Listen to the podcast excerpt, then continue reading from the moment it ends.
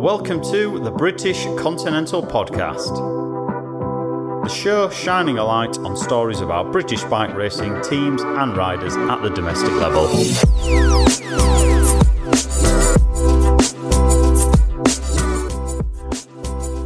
Hello and welcome to the British Continental Podcast. I'm Denny Gray, and in today's episode, we'll be bringing you audio dispatches from Colin Sturgess, Oscar Onley, Matthew Teggart, and Steve Lampier as they reflect on how Stage 1 at the 2022 Tour of Britain went and what Stage 2 holds in store. Stage 1 covered 181.3 kilometres from Aberdeen to Glenshee Ski Centre and took in 2,516 metres of elevation. The weather was grim, so grim in fact that the conditions delayed the live TV coverage for 90 minutes. While we were waiting for pictures to appear, a five rider break formed of Uno X pro cycling rider Martin Urianstad WiV SunGod duo Jake Scott and Matt Teggart, and the human powered health pairing of Matt Gibson and Stephen Bassett. Gibson, of course, was a teammate of Scott and Teggart earlier this year until his mid season switch to human powered health. The quintet were out front for much of the day, enjoying a lead of up to five minutes at one point. Bassett took the Skoda King of the Mountains jersey, while Teggart picked up the SportsBreaks.com Sprints jersey, while Gibson won the Adyen Combativity Award. The five made it until the higher slopes of the climb up to the Glenshee Ski Centre. Trinity Racing's Tom Gloag then made a jump, catching the break and briefly threatening to go away before the bunch reeled everyone in with 1.6 kilometres to go. As the peloton closed in on the finish, Ineos Grenadiers' Omar Fraile struck out first, but Israel Premier Tech's Corbin Strong timed his sprint to perfection to take his first pro win and with it the leader's jersey. Tom Pidcock was the highest placed Brit in fifth, our diarist Oscar Onley, just 19 of course, finished an impressive eighth in the reduced bunch finish. WiV SunGod's Irish road race champion Rory Townsend was the best placed domestic team rider in 13th. Stage 2 starts in Hawick and finishes in Duns. It covers just over 175 kilometres and features three punchy climbs in the final 30 kilometres, which should make for some aggressive racing in the closing stages. Right, with the race update all wrapped up, let's hear from our diarists. First up, we hear from Oscar Onley, who enjoyed a very successful day despite the filthy weather conditions. Stage one today, we went from Aberdeen to Glenshee Ski Centre. It was a pretty grim day for the first few hours. It was quite heavy rain, a lot of standing water on the road, and yeah, it was it was quite a steady day. Uh, nothing nothing really major happened. Just one pace, one line all day, and uh, yeah, we think as a team we rode really well, and uh, yeah, the boys were really uh, supportive of me in the final and let me uh, try in the sprint, and it put me in a perfect position uh, with about a k to go. But then, yeah, I made a small mistake, and uh, so I couldn't go for a, a better result, but yeah, top ten still still quite a good uh, result for for the first day here, and yeah, good uh, place in the GC for the coming stages. I think uh, yeah, I'm really excited for tomorrow. Uh, home stage, and also the weather looks a bit better, so it'll be nice. Can uh, show the boys that Scotland doesn't always rain, so that'll be nice. And yeah, just at the hotel now, uh, somewhere in Edinburgh. Uh, it's quite a nice hotel. It's quite fancy. It's uh, yeah, it looks nice. And yeah, another long transfer down to Hawick in the morning before the stage, and I guess another long transfer after the stage again. But yeah, it's worth it to uh, go from Aberdeen to the Isle of. Then it's going to be long journeys in between stages. Thank you, Oscar, and let's hope your good start augurs well for the rest of the tour. Next up, we hear from Colin Sturgess, who needs little introduction. He describes what was a so so day for the team in the end and sets out the plan for stage two. Hi, good evening. Uh, this is Colin Sturgess, the sports director of Ribble Weldtite Pro Cycling, and this is my second diary entry in the Tour of Britain Diaries. Um, and this is a recap of stage one, uh, which went from Aberdeen to the top of Glenshee Ski Centre. Um, grand total of 181 kilometres. And um, yeah, it was raced pretty hard. Um, long old day in the chair, four and a half hours, um, and not in the best of weather conditions. Um, obviously, we, you know, always check for the weather conditions and you brief riders and whatever, but you know, at the end of the day, it doesn't make it any easier. Uh, you know, we get a bit damp in the team car, but the poor guys uh, on the bikes get absolutely drenched and dirty and, you know, end up having to suck water out of their microphones to make them work. Um, that's a nod to Harry, by the way. But um, yeah, how did it go for us? Um, not great, not badly. Um, pretty disappointed in the result. Not disappointed with my riders at all. Uh, I think we rode well as a unit, well as a team. The only issue is we got very little out of it. Um, Ross was in the move of the day, the five man move that uh, actually went. Ross was one of the well, first two or three to go, was in that move. Um, it looked like it was going to stick. Uh, and then his saddle came loose, um, which you can never legislate for. Um, but yeah, so um, Paul Ross basically dropped out of the uh, out of the break of the day, uh, which left five riders out the front, who stayed basically right until the uh, final few kilometres. So yeah, bit of a shame because we missed, um, you know, missed a big opportunity for for well for Ross as a rider, but also for the team to get some TV time and uh, have a crack at the sprints, you know. Um, yeah, very, very unlucky. Um, and you've just got to take it on the chin. Uh, I hate saying that because it makes it sound quite trite, and it isn't uh, for a rider. Um, you know, had something like that happen and Ross took a jersey. Well, you know, God knows where that leads to. So, yeah, unlucky. Um, the rest of the guys rode well. Uh, a couple of bike changes. Nature of the beast. Charlie had a an issue. Um, Harry had a puncher. Red, poor bugger, had a front wheel puncher on a descent. Managed to put his foot out, sort of steady himself, and unknowingly ripped the front of his um, Shimano cleat off. And then spent the next couple of minutes trying to figure out why he kept pulling his foot out. Um, so thankfully, um, one of the lads had a spare pair of shoes in the car. So another stop, quick shoe change, uh, and off he went. Uh, got him back on, um, but you know, after a fairly long chase, uh, he was pretty goosed. Um, so he did what he could for the boys, uh, and then very wisely just sat up on the uh, the final slopes of the uh, final climb. Um, but yeah, full credit to the kid. You know, he, he he got stuck in. Um, and full credit to the rest of them. You know, it wasn't a bad day, as I said. Um, yeah, so we're in Edinburgh after uh, a couple of hours transfer down from the ski station um, and past some absolutely stunning scenery. Um, Dave, my mechanic, took the uh, the reins of the team car, give me a little bit of time just to chill do a little bit of work um, and formulate some ideas for tomorrow and the rest of the uh, couple of days coming. Um, but yeah, absolutely stunning up here. Um, it's not a place I've been all that often. Uh, Edinburgh, I have sort of a couple of times, but uh, yeah. Tomorrow, what does it hold? Well, um, another hard day. Um, let's face it. There's no there's no gifts in this uh, in this tour. There's no well, there's no gifts in bike riding. You know, it's not a tickling contest. So tomorrow we've got uh, the stage from right. You're gonna have to forgive my pronunciation here, but apparently it's Hoik, but I look at it and go it's Howick to Duns. Um, so yeah, I'm sorry those that are absolutely cringing at my semi-Australian South African English accent getting the pronunciations completely and utterly wrong.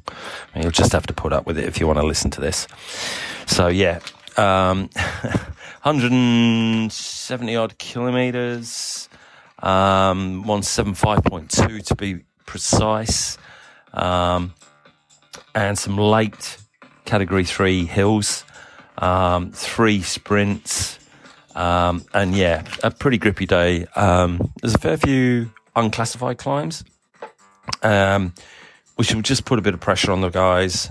Um, again, what are we going to do? Well, sorry to say, you know, we're going to try again. We're just going to have a look, see what's happening. Um, you know, a couple of the jerseys now taken, so that sort of takes a little bit of pressure off. Um, but we're still going to, you know, try to get a rider in a break. Let's see how we go.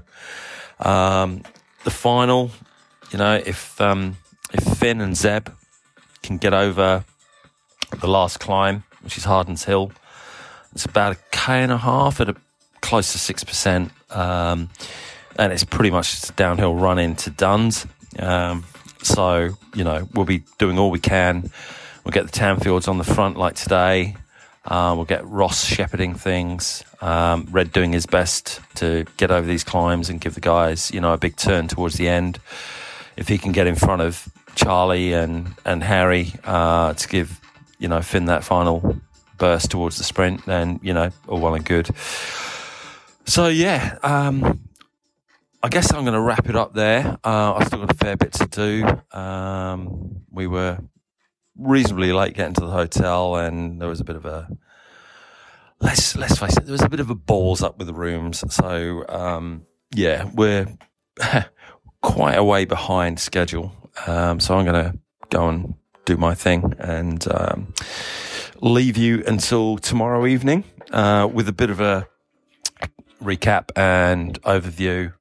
Um, and yeah, um, tonight's tunes we've got Solomun playing at a um, boiler room session. I can't remember actually; it's quite old. It's 2015 or something. But uh, do like a bit of Solomun. Um, so yeah, there you go. Anyway, enjoy. Hooray! And hooray to you too, Colin. One of the stars of stage one was WiV SunGod's Matt Teggart, who featured in the day long break and took the sprints jersey in the process. We armed Ollie Gray with not quite factually correct questions to put to the Irishman. Sorry, Ollie. Big day today. Um, two riders in the break for the team. Was that the plan? Yeah, I think so, pretty much. Um, at least one of us to get on the break anyway. Uh, the plan was definitely get to have representation up there and go for a jersey or put ourselves in the position where we could later challenge for a jersey. So um, yeah, it went perfectly. The break went pretty early. As soon as the flag dropped, really, or as soon as we hit kilometer zero, um, we were going along the coast and there was a big crosswind from coming off the sea. So it just all sort of lined out in the crosswinds, and then there's a couple of roundabouts, I think, um, and it just sort of started to split out of the roundabouts. I think everyone was a bit hesitant in Yeah. the first few corners, not knowing how grippy the roads were Yeah. and there was a few wee splits from the front. Um, so the front, like I was right at the front starting, so we pretty much just rode off, and then I seen we had a small wee gap, and then Jim actually arrived. So myself, Jake, and and Jim was actually there as well for about two or three minutes. Um, with another like five guys, but then at some stage they must have just let the wheel go. I'm not sure. Mm-hmm. Obviously, because me and Jake were there, Jim would have been happy to let us go To let it roll away. yeah. Yeah. let it roll. So um, I didn't see what was happening. I did my turn and just was coming to the back again, and they weren't there anymore. Cool. So it was just the five of us, and then from there, yeah, we we Just rode pretty pushed hard on. to get a Yeah. Yeah. get a good gap. And then once you'd got that gap and once you'd established yourselves, what was the um, what was the strategy between you and Jake? Did you have a conversation about how you were going to plan sprints and comms? Like, was that was that a conversation, or did you just kind of let it play out on the road? Like, Well, uh, it was more. I think I'm I'm a wee bit quicker than Jack would be, certainly on a flat sprint. So. Uh, that was definitely the best way to do it, and Tim sort of called it on the radio. Mhm. He's like, "All right, there's two of us there, so make sure, you know, have a go for both." So I would I would have more of a crack at the, the points jersey and spot for the for the KOMs. yeah, so just leaning Um, into what you're naturally good at. Yeah, exactly. Cool. So it, it seemed to it seemed to work work pretty Yeah. well. Like and spot, um, nabbed a few points off Gibson there for me as well. Yeah, and um, I mean, you must be pretty happy with that, with how it panned out. Did you enjoy enjoy the day up the road? Uh, I'm not sure if I enjoyed it or not. Those conditions aren't. Yeah, yeah. When I was driving in between the start and finish, there was a couple of bits where it really Yeah. it got to the point where I was like, you can't really be racing bikes in this. No. Um, was it that bad Yeah, where you was. were? Well, it's, that's definitely not my cup of tea anyway. Those conditions. Yeah. Um, I, I would rather it be forty degrees than four degrees. Um, so uh, straight away when I seen the weather, like even last night we were chatting, and um, I was like, yeah, that's a day to be in the break because it's easier to keep warm and. Um, and you're out of all the mess and the carnage behind then, avoiding crashes and all that there. Yeah, and it sounds like there are a few of those as well, right? Yeah, So- exactly. There's even a crash in our group as well, to be fair. yeah, yeah, yeah. We saw that. Gibson Hill. Um, so what are the plans now? Looking ahead in terms of defending the jersey, is it just a case of just trying to get yourself up the road and and establish an early lead, or are there particular stages that you've looked at that you think would suit you better, or is it just just try and go every day, or Yeah, I suppose um, the best bet would just to be try and go with all the breaks from now on. Um, that'll definitely be the plan going forward. There's no point getting up the road today and getting in the jersey and then just letting Let it go now, letting yeah. it slip away. So I think between me and Jack, we both have points. Like I'm not far off the KOM jersey as well now, and he and Jake's obviously not far off the points jersey as well. So um, between the two of us, I think we'll uh, we'll definitely try and get up the road again, whether it's tomorrow or not, or oh, a bit further down down the line. Then we'll see. Obviously, it's day one, still seven days to go, so a lot of racing still to be done. So yeah, uh, you've kind of just um, you've set the tone for the next seven days for yourself, right? Yeah. You've got to have to go to sleep thinking like, well, Yeah. I know what I've got to do tomorrow morning, right? yeah. Um, so this is your second tour of Britain. How much do you think you've changed as a rider since? Oh, it's your third. Third. Ah, okay. I've been misled by my question. I apologise. Uh, but your last one was in 2018, right? So that's a fair while ago. Like, how Yeah. have you changed much as a rider since then? Um, since that, Um, right? I'd say I'm still the same type of rider. I think my style hasn't changed anything. Like obviously, I, I was in the the sprints jersey in 2018 as well for like five days. So I'm still the same type of rider, but I'm definitely a lot more rounded and a lot stronger now. Um, I used to, to struggle with the distance and with the engine as as they talk about. Um, whereas the last sort of couple of years I've, I've worked hard at, on that on that in training, so I feel I'm I'm a lot lot stronger now. And for example, if like a break was to go to the line after a real tough day, I would I would back myself a lot more than before. Whereas in 2018, um, I was in a in a break that went to the line, but I got dropped out of the break. okay. You know, what I mean? I only had like 150k in my legs, and then I started to, to fall away. Whereas Now you just back yourself up yeah, to be able to go again, kind of thing. now I have a bit more depth. Cool. Um, and then lastly, obviously you've had a pretty good season this year, particularly um, over in Ireland. What are your what are your racing ambitions beyond the Tour of Britain and looking ahead into next season?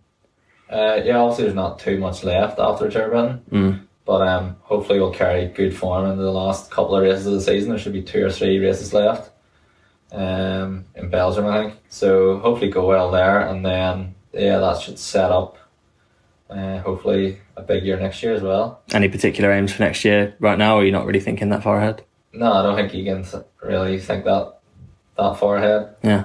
cycling is so unpredictable and so uh, it, yeah you just you, I don't know what, what what's to happen next year what way it's to play out with with with Tim or the team what the calendar's to be what sort of races I'll be doing. Well it'll be similar to this year or a lot bigger races.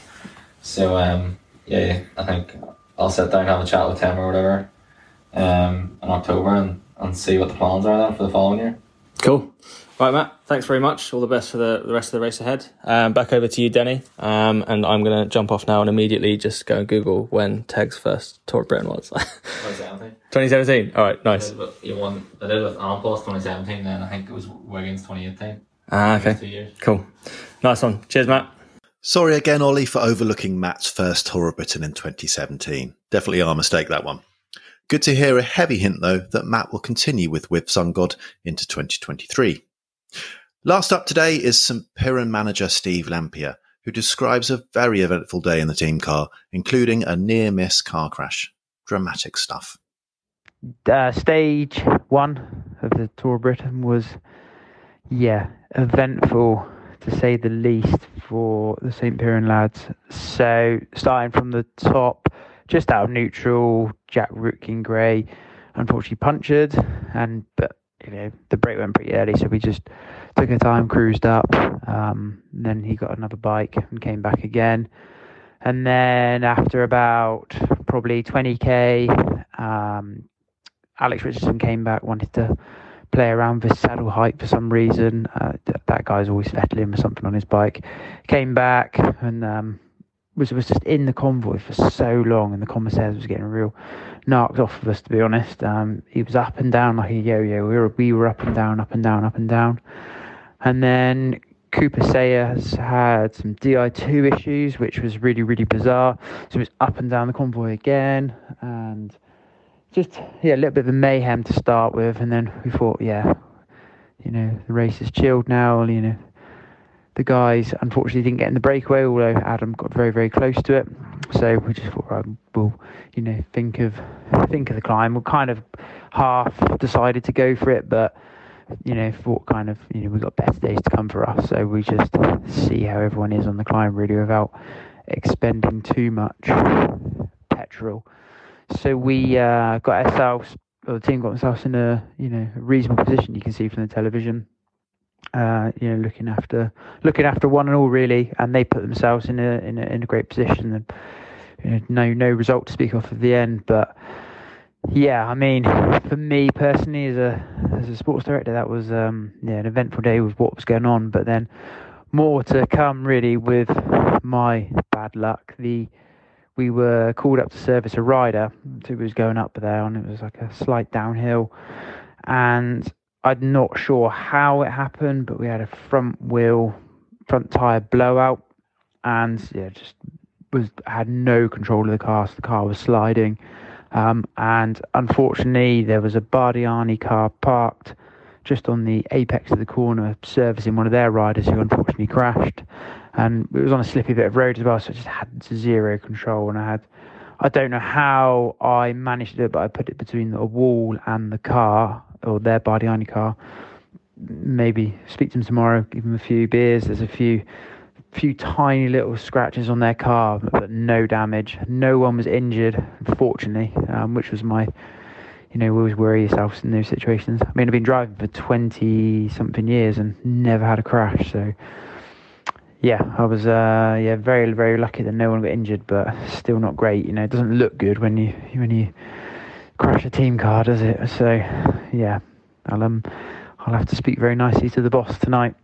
But that all good. Uh, all to play for for tomorrow, really. So we've got tomorrow's a hard, grippy finale. We've we rode part of that last year actually on the stage. It finished into um, Edinburgh, um, but we would do yeah, the um, and we reconned it when the tour series was um, in around this area as well. So yeah, we've got we've got options for for tomorrow, which will be exciting to see how that plays out. Cool. Take it easy. Cheers, mate. Bye. That's it for today's show. Thanks again for listening and enjoy stage two.